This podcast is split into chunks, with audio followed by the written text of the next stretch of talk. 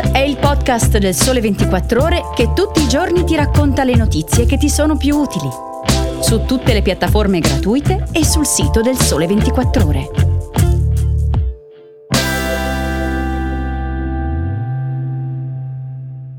Buongiorno, oggi è lunedì 24 luglio 2023 e io sono Marta Casadei, giornalista del Sole 24 Ore.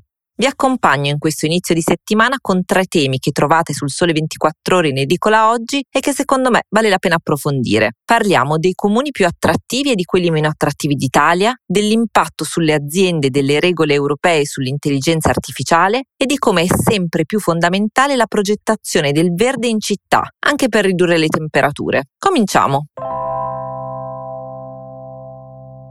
La prima notizia di oggi è che continua il trend partito dopo la pandemia che attira le persone a vivere fuori città dove è possibile stare più a contatto con la natura e quindi al lago, al mare, in montagna, in collina e spendere meno per acquistare o affittare case più grandi a patto però che questi luoghi siano abbastanza vicini o comunque ben collegati alle grandi città dove si torna spesso a lavorare. Con Michela Finizio, e lo trovate sia sulle pagine del Sole 24 ore sia online, abbiamo elaborato il saldo migratorio relativo al periodo aprile 2022-aprile 2023. Che cos'è questo saldo migratorio? È il numero di persone che si sono trasferite in città al netto di coloro che sono andate in altri comuni in rapporto alla popolazione e questi sono tutti dati forniti mensilmente dall'Istat. Questo lavoro è stato fatto su 7.000 comuni italiani divisi per fascia di popolazione e i dati sono stati confrontati anche con il 2019. È emerso che città di cintura come Fiumicino, Voghera, Busto Arsizio, ma anche Cantù, Carpi, Ravenna risultano tra le più attrattive agli occhi di chi vive in Italia.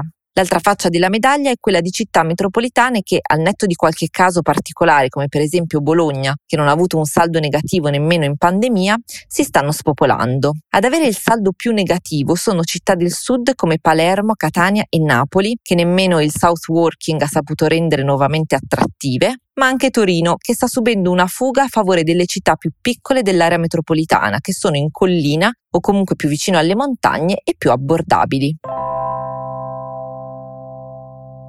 Passiamo alla seconda notizia di oggi, cambiando drasticamente tema. Bianca Lucia Mazzei ed Edoardo Raffiotta ci parlano di intelligenza artificiale e di quali saranno le conseguenze della nuova normativa europea, il cosiddetto AI Act, che ha ottenuto il via libera del Parlamento e probabilmente sarà in gazzetta nei primi mesi 2024, sulle aziende che utilizzano questa tecnologia, in particolare, infatti, l'intelligenza artificiale generativa a fini generali, come ChatGPT o Bard, per citare i più famosi, sta cominciando a entrare nella vita quotidiana delle aziende, anche medio-piccole. Ecco qualche dato interessante. Secondo il rapporto 2023 sul digitale in Italia messo a punto da Anitech Assinform, la diffusione dell'AI generativa sta spingendo la crescita del mercato dell'intelligenza artificiale. Nel 2022 la spesa delle aziende è stata di 435 milioni di euro, in salita del 32% rispetto al 2021 ma nel 2023 le imprese che prevedono di utilizzarla in modo significativo in alcuni o molti processi salirà al 48% e quindi quasi la metà delle aziende,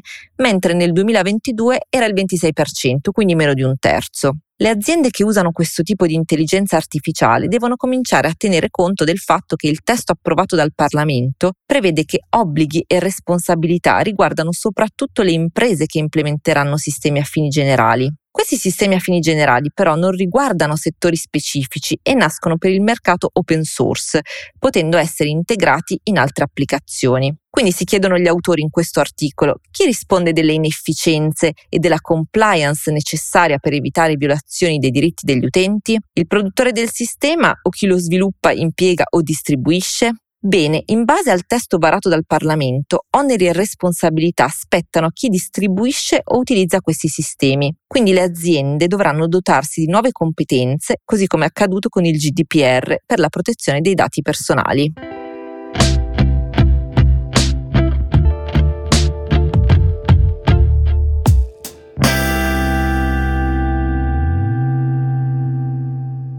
La terza e ultima notizia di questa edizione di Start si lega anche alle temperature roventi che hanno investito tutta Italia, ma soprattutto le città, in queste ultime settimane. Sulla copertina della sezione Real Estate, infatti, in un articolo di Maria Chiara Voci, si pone l'accento sulla necessità di aumentare la presenza di spazi verdi e di alberate nei contesti urbani e puntare verso un nuovo modello di Green City, anche per mitigare gli effetti del cambiamento climatico. Infatti l'inserimento di una corretta programmazione della piantumazione nei progetti di architettura e riqualificazione urbana può avere importanti ricadute anche sul contenimento della temperatura percepita.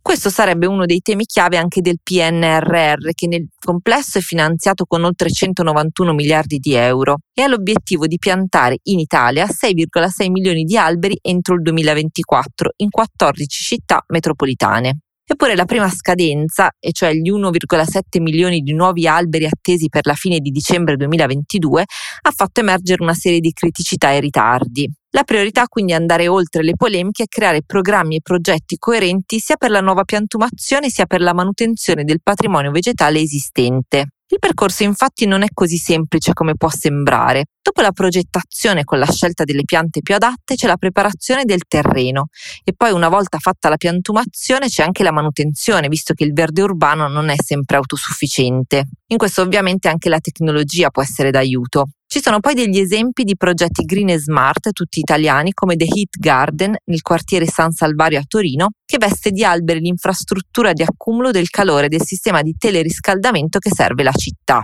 Io vi ringrazio per aver seguito fin qui questa puntata di Start. Vi invito, se vorrete, a condividerla con chi pensate possa essere interessato oppure sui social e a scrivermi a marta.casadei-sole24ore.com per domande o dubbi. Buona settimana!